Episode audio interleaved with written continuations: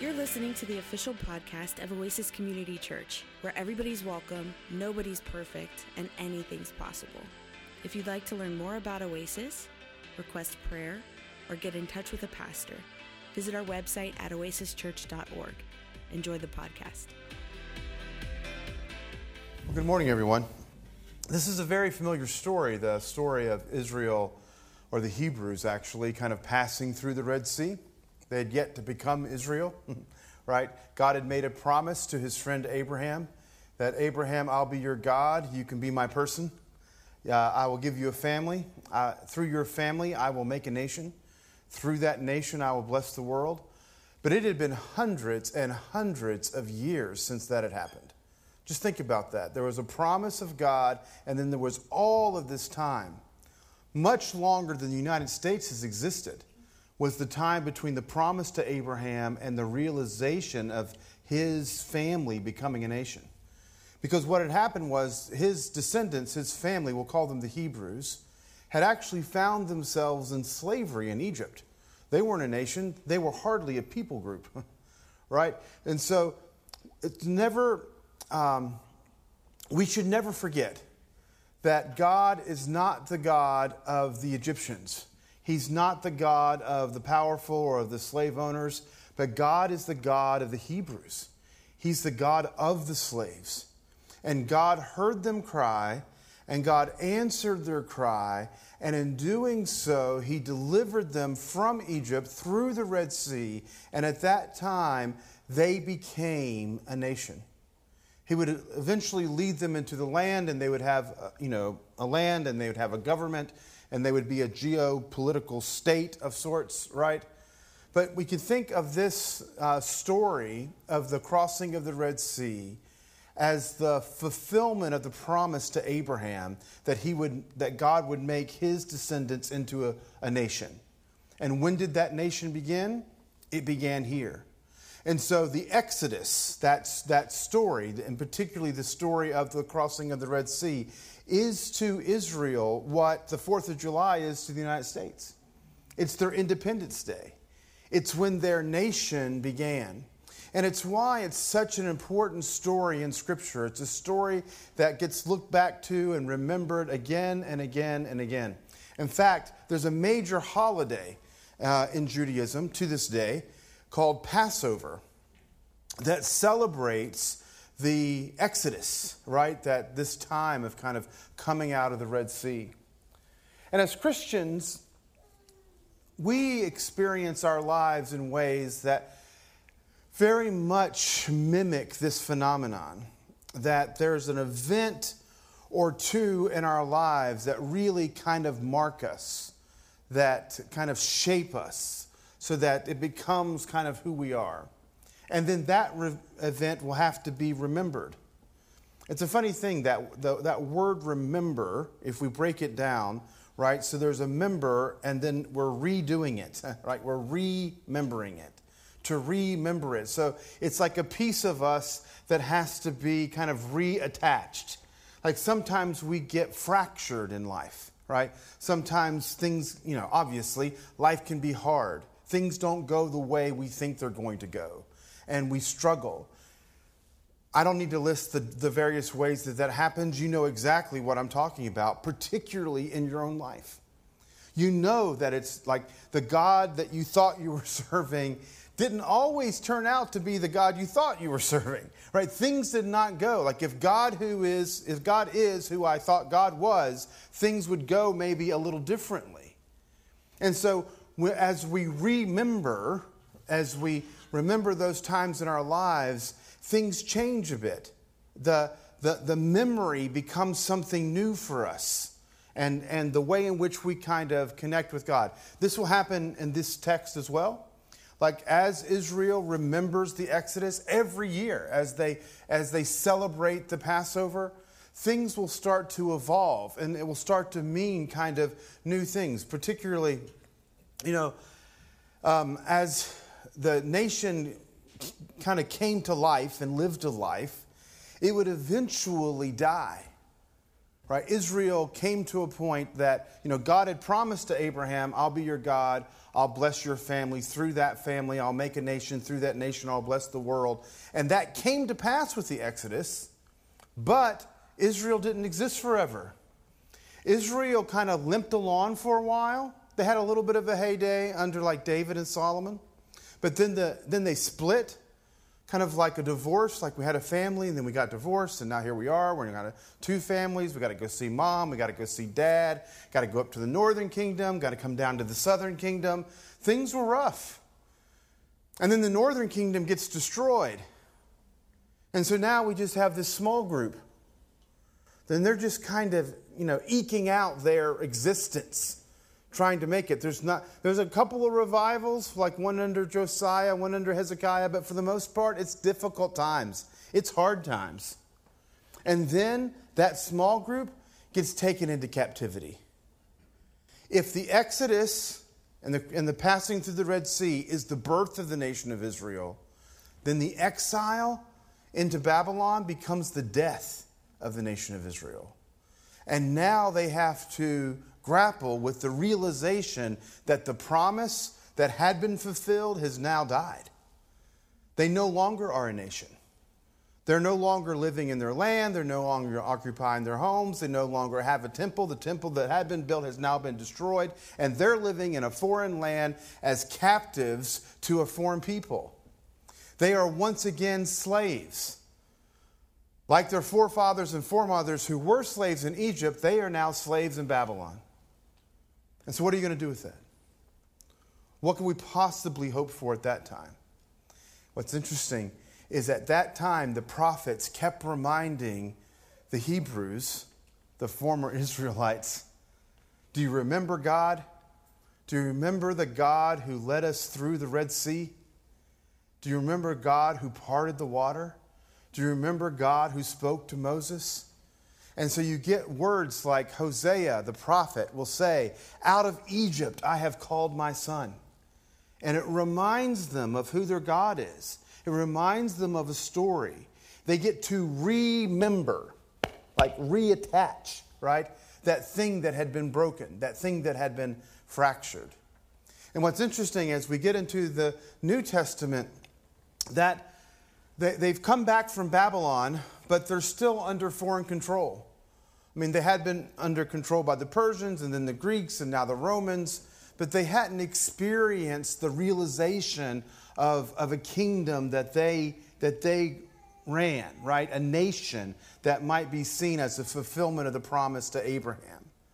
And it's at that time that Matthew is writing about the birth of Jesus, and he quotes Hosea, the prophet. He quotes Hosea's idea that says, Out of Egypt I have called my son. Now, when Hosea said that, he was reminding Israel of that God had brought them out of the Exodus through the Red Sea, the parting of the waters. But Matthew now is remembering it differently. He's telling the story, but he's telling it, it's the same story, but it's a different lesson. Well, maybe it's the same lesson, but it's different details for sure.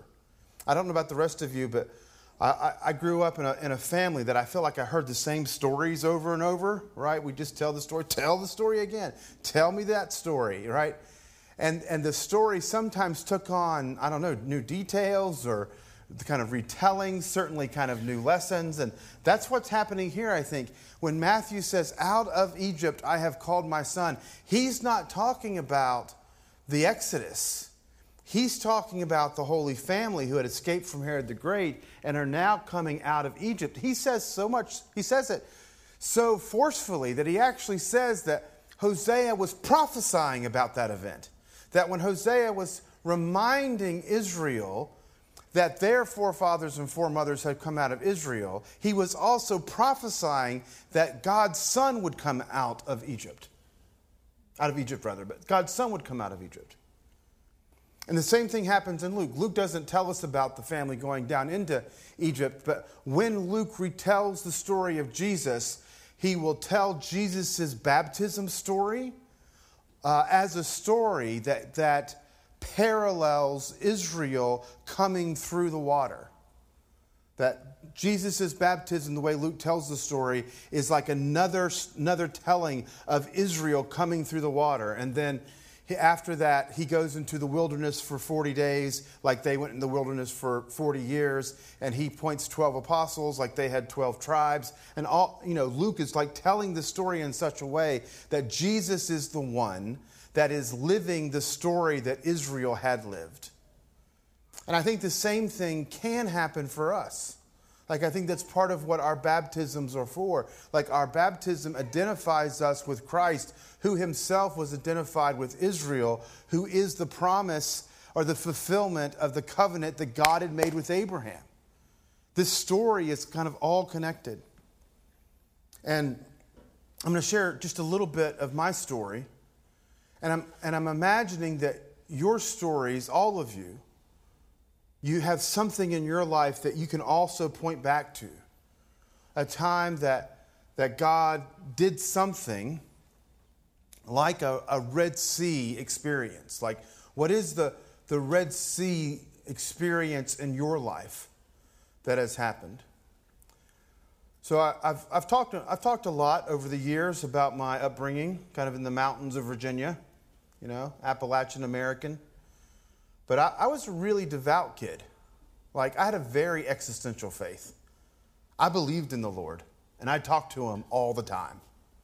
I just talking to God, just praying by myself in my room, getting down on my knees before I got in bed, standing up, raising my hands, walking around just by myself. Can you just imagine like little 10 year old Robbie just, just singing and praying and crying? I love the Lord. I Had a very, very kind of tangible faith. I believed. My faith was strong as a kid. I don't know if it's, you know, they talk about the faith of children, like how you can believe in things. But man, I did. So I grew up in this home, and I was a good kid. Like I didn't, I didn't do a lot of, you know, wrong things. Like never smoked, never drank, I didn't even date a girl. I would have I wouldn't mind dating a girl, but I could never get a girl to like want to date me, so it didn't work out for me. I was kind of a band geek, you know. Played my saxophone, wasn't very athletic, really awkward kid. That was my life. And uh, yeah, it, I, my my relationship with God was was strong. I I ended up, you know, I went away to college. Uh, went, you know, close to home called by my mother to major in chemistry so I could become a physician, because according to her, that was a noble job. I think what she meant is that it provided a certain amount of financial stability that we didn't have, but she never said that part. But when I got there, I, I took a class in the New Testament and was really enthralled by it. Like, I didn't know that you could teach the New Testament for a living. And I'm like, well, that's what I want to do right? And so I kind of made those plans. And then later, I'd gone to seminary and I was on that path. And, uh, you know, Angela and I, by that time, were married and we had two kids. No, let's see. By that time, we had one kid, Katie. And um,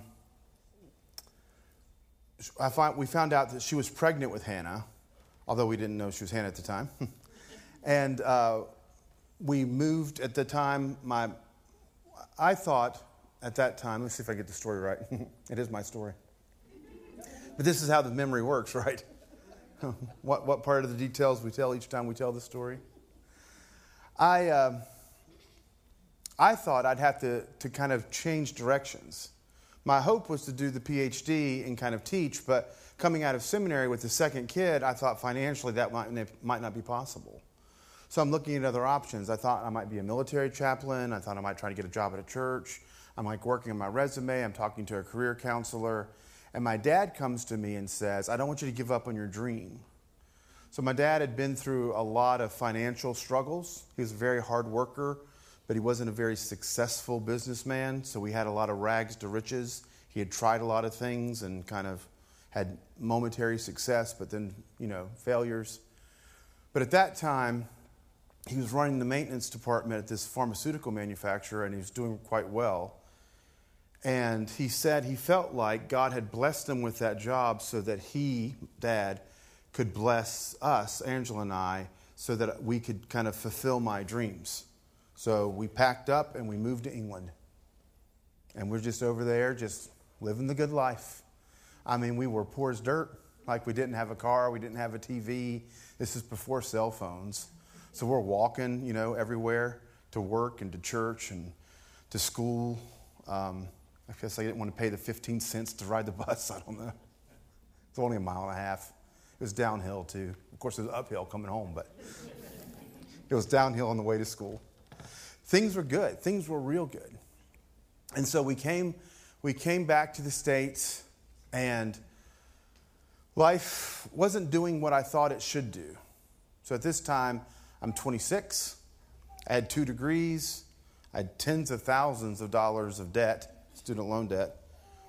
And I had a wife, I had two kids, but I didn't have a car, I didn't have a house, and I didn't have a job. And so I found myself living in the basement of my parents' house with my wife and two kids. Not exactly what you would call blessed, right? That's not success. Like, where are you, God? Like, if you've called me, if you really want me to do this, how is it that I find myself with no money and no house and no car and no job, living in the basement of my parents' house. That's difficult. I wouldn't, I wouldn't recommend it. If you're married with two kids, the basement of your parents' house is not the best place to live. I'll just go ahead and tell you that right now. And so we were there for three months, and it was a hard three months. And I, I hated it. I was frustrated. I was mad at God. Like, I, I need things to work out. And every day, Dad would come home from work. Things hadn't worked out, but we'd sit, we'd talk, we'd eat. And then finally, things broke open. We found a place, found a job, moved, you know, a few hundred miles away into East Tennessee, and things were going to be okay. We were going to, we'd made it through that rough spot, and we were going to take that next step. And we had lived there in the new home for a week. Actually, we, hadn't, we weren't in the home yet. We'd actually lived in a Knights Inn. I don't know if you know what a Knights Inn is. It's kind of like a motel. Not a hotel with an H, a motel with an M. Like when you opened the door, you were outside. You weren't in a hallway. You know, that, that kind of uh, living facility. We had been there for a week waiting to get into this house that we were renting. And so it was the day we moved in, actually. It was, um, it was the Tuesday after Labor Day. And a friend came knocking on the door. His name was Corky Alexander. I did not change the name to protect the innocent. And Corky had a cell phone. Let me tell you, in 1997, that was, yeah, that was like technology, right? He had a cell phone because we didn't have a phone, you know, plugged up to the house yet. And he said, "Your mom wants to talk to you." Well, that's weird. Why would mom call Corky? so I get on the phone, and it's my mom, and she tells me that my dad had been killed in a car accident. And my life is wrecked. I mean, I don't know what it's like to live as a Hebrew slave, and I don't want to know. But as much as I've ever been broken, as much as I've ever been hurt, emotionally and psychologically and spiritually, it was that. The grief was overwhelming. You know, I'd lost my father. He was a confidant for me, he really supported me. I didn't know what to do. Those next several months in my life, they're a little bit of a blur now, 26 years later, but they were hard. And I struggled. And if you had asked me in that moment if I believed in God, if I were honest with you, I would have had to say, I don't know. I don't know if there is a God. I thought there was, but things aren't, this is not what I thought that was. Like, Maybe not. Maybe that's not real. Maybe that's just made up. Maybe that's a story we tell ourselves so we sleep better at night. That's where I was. and I needed to produce something for the, for the university. I was still in the program. And so I wrote this paper on the two witnesses from Revelation 11. And I, and I was presented it at this little seminar. And I had no, I, again, I, I had nothing. I was just, I was dead inside. And uh, I had a friend who was going to be there at that seminar. His name's Larry McQueen. I also did not change his name to protect the innocent. Um, Larry's really bright, and I thought, well, Larry will have some good, something good to say about this. I will write down what he said and turn that in. Now, that's cheating. It's called plagiarism. It's like a form of stealing. But I didn't know if God was real, and I needed to turn something in. So I went to the seminar, I presented the paper. Larry was there. The guy didn't open his mouth. If I'd held his nose, he might have died. Like, I, he, was he breathing? he's real quiet, very introverted guy. Still to this day, Larry's very introverted. Didn't say a word. Useless. About a week later, I get an email from Larry, and just to date it historically for you, I think at that time we still called them electronic mail. it's before we actually called it email. And it's that dial up sound, you know, beep, ah, ching. and it's loading slowly, and it's just text. right? It's not even graphics, it's just loading slowly. And Larry's email says this. He says, remember, I've written on the two witnesses from Revelation 11. He said, Robbie, I think you found one of the two witnesses. It's your father. You need to find the other. Again, 100% useless. So I, don't know if you know much about the professional world of biblical studies, but if you're working with one of the leading universities in Europe and you're wanting to get a PhD there, to write that you think your father is one of the two witnesses in the book of Revelation and you're going to find the other, that doesn't get you a PhD. that gets you invited out of the program. like, what? What? What is that? That's useless. But anyway, thanks to Angela and thanks to my church, I, I lived, not just physically, but spiritually, almost in like a triage.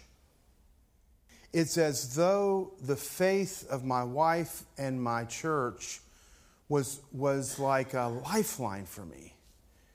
Like I, I almost flatlined, but I didn't quite. And I think what kept me from flatlining was the faith of my friends and family. And I lived off of that for about a year and a half. And slowly it started kind of coming back. And I made my way kind of through the darkest, driest parts of that. The church had had this revival, and there had been all these new converts, and they decided they wanted to start a new convert Sunday school class. If you don't know what Sunday school is, that's when people come before the service and they meet in classrooms and they study like scripture together kind of an older thing. So they said, Well, who's going to lead this new convert Sunday school class? And they said, Well, what about Robbie? You know, he's got, you know, all these degrees and he's working on another and, you know, surely he knows scripture. And I'm, and I'm like, Yeah. right? I'm still not sure God exists, but I'll, I can teach the new convert Sunday school class. I'm perfect, perfect for it. And so I'm teaching this new convert Sunday school class, and there's this lady in there. Her name's Wanda Beck. Also, didn't change her name. And let me tell you, she's innocent. She's a real, she's passed now, but she's a real mother figure in my life. So I'm teaching this new conference Sunday school class, and Wanda, her conversion was so tangible. Like her faith was the faith of, of stories, right? Like of scripture. Like she called me one day and she asked me if I knew what the term fornication meant. And I'm like, yes. And then she, she was reading scripture and she had read John chapter 5, um, excuse me, John, Gospel John chapter 4, about the woman in Samaria by the well, who Jesus had said to her, um, Go get your husband. And she said, I don't have a husband. And he goes, That's right, you've had five husbands, and the man you're living with now is not your husband. Without exaggeration, Wanda had been married five times, and at that time was living with her boyfriend who was not her husband. She's like, Is this me? I'm like, Well, similar. oh, I love Wanda. Later, um, Wanda would be speaking at this, um, this uh, women's conference. It's like 300 women. The room was packed. So I'd gone to hear. I think I was the only man there. There might have been another, I don't think so. And Wanda's recounting her story about all that she had been through. And Wanda was fond of saying um, she didn't think she could become Christian because she felt like she was too too much of a sinner, like she was too depraved, like God could never forgive someone like her. And I'm like, yeah, but you know, hyperbole is not really helpful when we're thinking through spiritual formation. These, these are the kind of things I was saying to her. How helpful was that? And I'm like, can you give me an example? And she says, well, I've broken all 10 commandments. And I'm like, Wanda, come on. You haven't broken all 10 commandments. You know, who, who have you killed? And she tells the story about all these abortions that she had performed. And in particular, an abortion that she had talked a friend through doing on her um, after her second child, before, after her first, before her second child. She had three girls. But in 1971, she had talked her friend through performing an abortion on her. And I guess it was late term. It was late enough that they were able to determine that the child would have been a boy. And I'm like, oh. So she's retelling her story now at this women's conference, and it was framed around this passage in Joel that says, um, God says to, to Joel and Israel that he will return to them the years the cankerworm has eaten. Like, even the hard times, even the worst times, even after, like, not just fractured and broken and darkness and doubt and death, but when there's nothing left, nothing left, we serve the God of life and of resurrection. And He can return to you the years that you've lost. Like, how is that even possible? And she says that God had returned to her the years the cankerworm had eaten in every single way. That there was nothing that she had lost that she didn't feel had been given back to her including her son. And she pointed me out in the room. And you see, I was born in 1971, the same year that Wanda had lost her son. And she felt like our relationship was God giving a son back to her. And so that the Lord had returned all those things. There are other stories I could tell. I don't have time for it today. But that time in my life, and, and, it was about three or four years that, that took place there, has so shaped me that when I stand here or at the college, when I stand in the classroom, I'm there because I am made for this. I'm there because I have this this memory of this thing that God has done in my life that has shaped me and formed me and called me to be here. One last story, and I know I'm running a little late, forgive me. Um, it was about a year and a half after Dad had passed. There's this revival. And again, this is a story I've told before. There's a good chance some of you have heard it, but bear with me, indulge me about a year and a half, and um, there's an evangelist, and he's pacing back and forth, and people are all excited. I don't know if you'd have to experience kind of mountain Pentecostalism to get a real feel for what I'm talking about, but it's, just fabulous times. and he's, he's walking back and forth, and he's screaming into his microphone, and he's like, I'm looking for a Joshua. you know the preachers with those deep baritone voices, a little gravelly? Looking for a Joshua. And uh, in the moment, I'm quite confident that he's going to ask someone to lead a Jericho march, which is a particular form of worship that you may not know. It's where people follow each other around. It looks a little bit like a bunny hop, but it's different than that. Um, they follow each other around inside the sanctuary, and they walk around the sanctuary seven times. At the end of it, they shout with an expectation not that the walls are going to fall, because if they did, that'd be awful. They'd kill them. But that the metaphorical or the spiritual walls, right? The symbolic walls, the strongholds are going to fall in their lives, and they're going to be kind of set free from their addictions and, and things that they're going to, you know, it's a, it's a belief in a kind of a spiritual form. Still, I wasn't interested in it. I mean, at the time, I believed in God. I just didn't believe in Jericho marches, I guess. And so I didn't want to do that, but I did want to be obedient, and we were all up in the altar area. And, and at least this is, this is, again, I'm not exactly sure how things happened, but in my memory, this is how this happened. That he called my name, Waddell. And my first thought is, I didn't know he knew my name. But then I realized, oh, wait, he's talking to me. And so I look up, and I can't, again, in my memory, the crowd in front of me, and it was a big crowd, four or 500 people, parted like the waters of the Red Sea. and there was these steps that led up to the platform. So up I go, and he's looking at me, and he says, God's looking for a Joshua. And I'm like, man, I really like you, preacher. But I'm not going to lead no Jericho march. and he laid his hands on me and he prayed for me, and I danced around a bit and fell down. And uh, I'm not sure what happened next. Um, the service just went on. I don't think there was a Jericho march, although I'm still quite confident that's what he had planned, at least initially. And I'm in bed that night, and maybe, maybe the only time I've actually heard God speak to me, like existentially speak to me, was that night in bed. And what God said was, You are my Joshua. But I knew in the moment that it wasn't the protege of Moses who had led the conquest against Jericho. There's another Joshua, or lots, but there's a particular Joshua in the storyline who is a priest after the exile. They've come back from Babylon.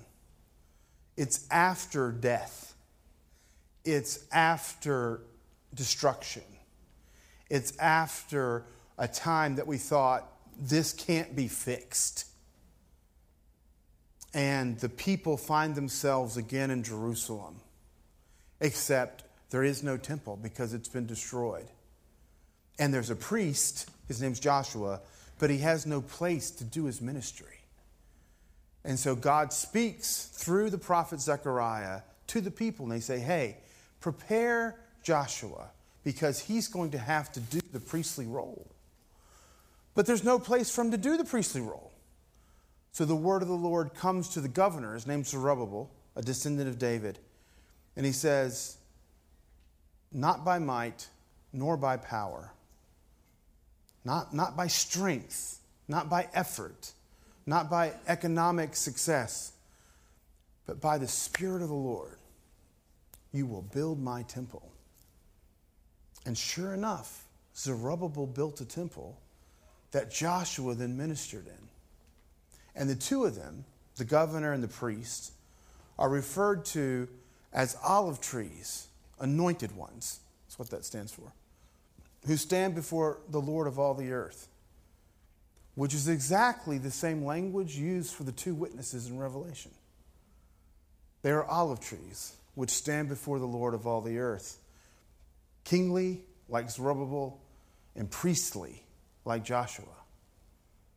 And in, again, in a very existential way, how things are remembered, how things are told and retold how life changes and we pray for different things and we experience different things, but our faith just keeps on going, right? It, it changes because life changes us, but it also just keeps coming at us because our God is alive. He's not just some idea. And here it comes at me again because when, when I heard God say, You are my Joshua, I knew that that email from Larry wasn't just an idiotic idea, it was like a prophecy that my father was one of the two witnesses. He was like Zerubbabel, he was the king.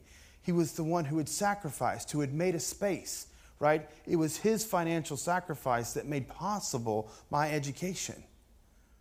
And now he had made a sanctuary that this Joshua was going to be able to serve in.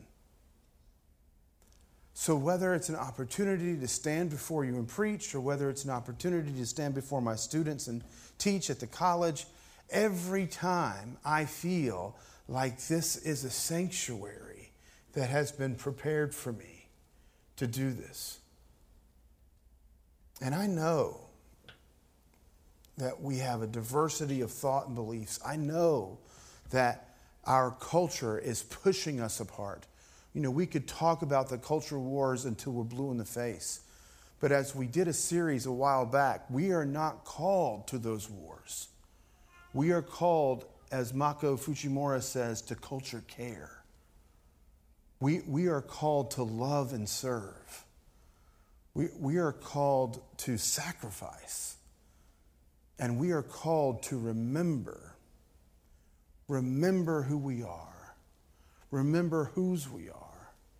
And that remembering is not just a naivete about, oh, how things were so good back in the old days. It's a true memory. It's a memory about faithfulness. It's a memory that reminds us who we are. You know, a number of years ago, the band's going to come and they're going to sing a song, uh, Things I Prayed For. And when you hear it, hopefully you'll realize why I chose that song for this day. But you remember several years ago when Mother Teresa passed, um, her journals became kind of public knowledge. And one of the things in her journals that really bothered a lot of people was that she had said it had been about 40 years since she felt the presence of God. And most people were like, ooh, 40 years since I felt the presence of God. I'd have given up. Yeah, you, yeah maybe you would have. Maybe I would have. But you know what? She didn't because she had been through the waters of the Red Sea. She had had her experience with God, and she remembered it, and she remembered it well. And her memory of that kept her going. And so, for you today, here's my question What is it in your life where you know that there was this time, there was this experience, there was this dream, there was this series of activities or events that you know that you kind of encountered God. And can you remember that? Can you remember that Red Sea experience? For all of us, in some ways, it was baptism. Because in our baptism, we identify with Christ in the water and his death as we go down and his resurrection as we come up. We should remember our baptismal vows that I believe in Jesus and I denounce evil.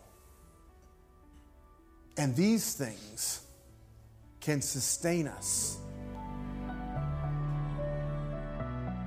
We hope you were blessed by today's podcast. If you liked what you heard and want to support us, you can do so by subscribing wherever you listen to your podcasts. You can leave us a review on iTunes, and if you want to contribute to Oasis financially, you can go to oasischurch.org. May the Lord bless you and keep you, and may God's face shine upon you and give you peace. Amen.